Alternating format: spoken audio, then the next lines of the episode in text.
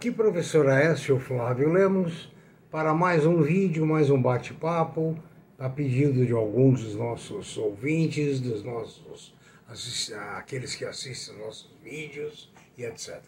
Por favor, manifeste o seu like uh, em nosso uh, vídeo e também verifique se você está inscrito, se não, por favor, se inscreva em nossos vídeos, porque a nossa recompensa é a sua inscrição. Sugestões são bem-vindas através do e-mail a é, No site Previsões Econômicas, www.previsioneseconomicas.com.br, você encontra nossas playlists com todos os 160 vídeos que nós produzimos e colocamos gratuitamente até agora no ar. Ah, também, muitas vezes, vocês vão encontrar ofertas de emprego. No vídeo anterior, nós falamos sobre o Buffett, Warren Buffett. O homem conseguiu transformar uma ação, uma ação, uma única, em 2 milhões e meio de reais. Né? Foi um vídeo muito interessante, é uma experiência bacana, né? que nos serve de exemplo em muitos aspectos. E hoje, nós, conforme prometido, nós vamos comentar os 10 erros que, segundo Warren Buffett, os investidores com, uh, cometem. Né? Então, ao longo desses uh, anos, eh, eu me lembro que o Buffett iniciou a sua carreira há mais de 50 anos, né? ele deixa diversas dicas. Uma das dicas uh, é que ele, sendo um dos maiores investidores da história, ou seja, Desde 1964, o grupo dele tem um lucro em dólar de 20% ao ano. É muita coisa. É inacreditável, né? Multiplicou seu capital por diversas vezes, a ponto de se tornar um dos homens mais ricos do mundo. E não precisou ter inventado um produto usado por milhões. O que ele faz, qualquer um pode fazer. Diz ele, mas o que faz ele ser tão melhor, que é a média dos investidores. Ele diz primeiro, uma das ah, o primeiro conselho que ele dá é que você esteja sempre posicionado em ativos, ou seja, dinheiro em forma de ativos. Ele não acha que você tem que ter reservas especiais. É lógico que um pouco de dinheiro você tem que ter para aproveitar as oportunidades. Mas a forma do seu dinheiro, segundo Buffett, deve ser sempre em ativos, para que você possa aproveitar. Né? Ah, no Brasil há uma tendência de aplicar na poupança ou em papéis do governo, aqui, ou do tesouro, o que dá uma, uma rentabilidade restrita, embora garantida, mas que não transforma ninguém ou nenhum dinheiro numa, num ativo maior. Ou seja, no máximo consegue empatar com a inflação. O segundo conselho dele diz é pensar no mercado, ou seja, é, estão sempre de olho, está sempre de olho nas empresas. Nós temos falado isso sempre.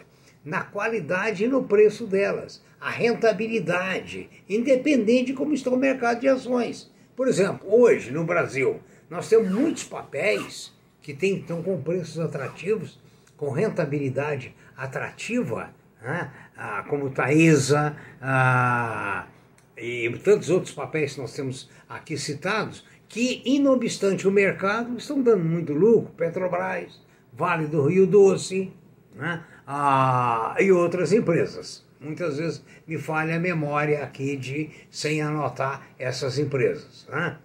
É, ele diz que ele e o Charlie nunca têm uma opinião sobre o mercado o que eles estão certos é que eles estão procurando as empresas que são atraentes, as empresas que é, têm futuro, estão gerando presente, estão gerando resultado. Ele diz que pensar no mercado é asneira.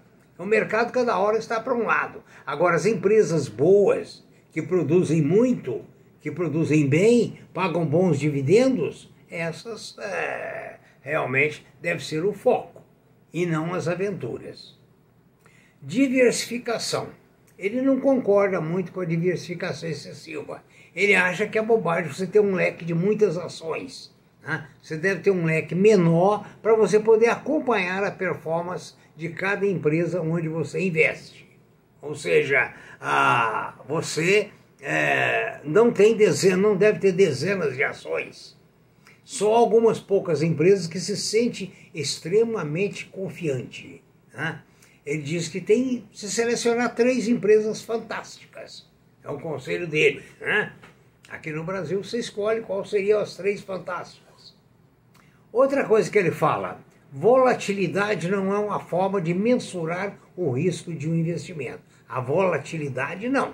Ou seja, essas quedas que nós estamos tendo, as altas, as quedas.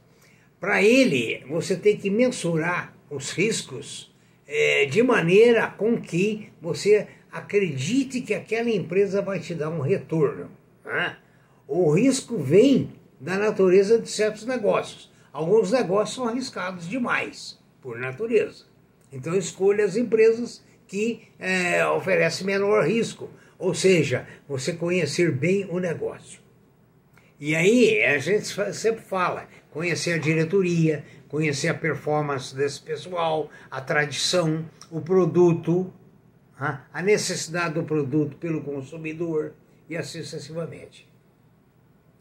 O outro item que ele toca é o emocional e não inteligência. Nós já fizemos muitos vídeos sobre a influência emocional que prejudica o seu raciocínio e faz com que gere prejuízos. Eu tenho um vídeo que você encontra na playlist que diz, se não me engano, emoções causam prejuízos.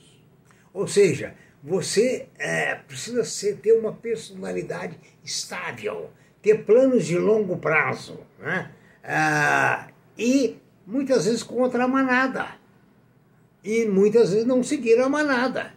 Ou seja, é um emocional. Quando a manada vai para um lado, a tendência nossa psicológica é de ir para aquele lado. E isso pode ser uma armadilha de médio e longo prazo. Outro item que ele fala é a capacidade de comunicação. Você sabe se comunicar? Comunicar, ele dá um exemplo, você pisca para uma garota no escuro, resolve alguma coisa? Nada acontece. Ou seja, invista em você mesmo, invista na sua capacidade de comunicação, invista na sua capacidade de entendimento. Eu lembro a vocês que eu, como ex-diretor e professor de universidade, a maioria dos brasileiros não sabem escrever. E a grande maioria não sabem ler. Certo? Então, o resultado fica difícil assim. Né? A pessoa não tem capacidade de diluir a mensagem, decodificar a mensagem. Então, é importante aprender a ler e escrever. Né? Ah, por exemplo, ele é contra a, a diversificação em diversos ativos. Eu já sou a favor. Né? Ele faça, ele acha que a pessoa tem que seguir só aquela aquele, aquele, eh, digamos, aquele tipo de ativos. Né? Day trade, ele despreza o day trade. Ele diz que o day trade, para ele, é o desejo das pessoas de apostar, é a definição de apostar. A propensão das pessoas em apostar é grande, está na própria natureza. E a aposta é uma espécie de imposto na ignorância. As pessoas que vão fazer coisas em que as chances estão contra elas. Ele acha que no day trade, só de você entrar, você já está com as chances contra você. Ações em crescimento ou de crescimento. Né? Ações de crescimento de valor. Né? Veja se a companhia tem capacidade de transformar crescimento em valor. Veja bem, que olha bem essa coisa como é interessante. Ele diz que o importante não é o crescimento. O importante é a capacidade da empresa de transformar o crescimento em valor. Uma empresa pode crescer muito e não transformar esse crescimento em valor. Isso acontece muito se você analisar. Né? Uma empresa que investe demais em imobilizado, além da conta, com imobilizado que não dão um retorno imediato, e assim vai sucessivamente. Né? Ah, e por último, ele diz que esperar sempre o momento certo. Você tem que ver que seu investimento é para muitos anos para frente. Então, você tem que lembrar que tentar acertar o tempo do mercado é uma forma muito boa de perder dinheiro.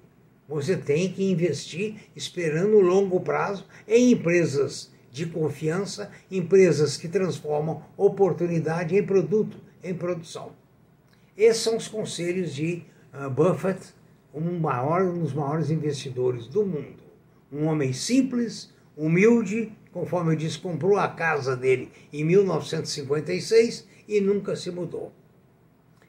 Era esse o recado sobre o Buffett, ok? Ah, eu quero dar aqui a notícia de algumas empresas, que é a Compass, da COSAN, que teve aval do CAD para comprar a Gaspetro. Isso é muito importante para o grupo COSAN. É, veja bem, a Gaspetro atualmente é controlada pela Petrobras. É uma holding que possui participações minoritárias em 17 concessionárias de distribuição de gás espalhadas pelo país, além do controle da Gás Brasiliano em São Paulo. A fatia adquirida pela Compass é de 51%. E os outros 49% pertencem ao grupo Mitsui, um grupo muito inteligente. Né? A Eneva e Focus Energia confirmaram a combinação dos negócios entre as duas empresas. Com isso, as suas ações da Eneva valorizam muito. E por fim, uma boa surpresa para os acionistas da Cogna.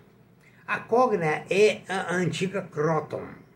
Essas ações foram negociadas na casa de 17 a 20 reais um pouco antes da pandemia, quando era muito forte o FIES, financiamento ao estudante, né? e não havia epidemia. A epidemia mudou tudo, mudou o sistema de ensino, do presencial para a distância, e houve uma decadência de certas empresas. Ela acumulou prejuízo por muitos anos e agora era previsto pelos analistas um prejuízo de 80 milhões de reais no último uh, balanço do último trimestre de 2021 e houve uma surpresa, ela fechou o ano com lucro.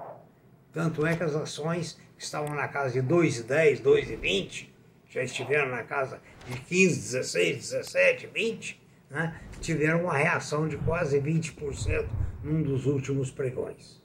Boa sorte para vocês, bons negócios. Espero que os conselhos de William Buffett tenham sido úteis. Saúde, paz e prosperidade. Obrigado.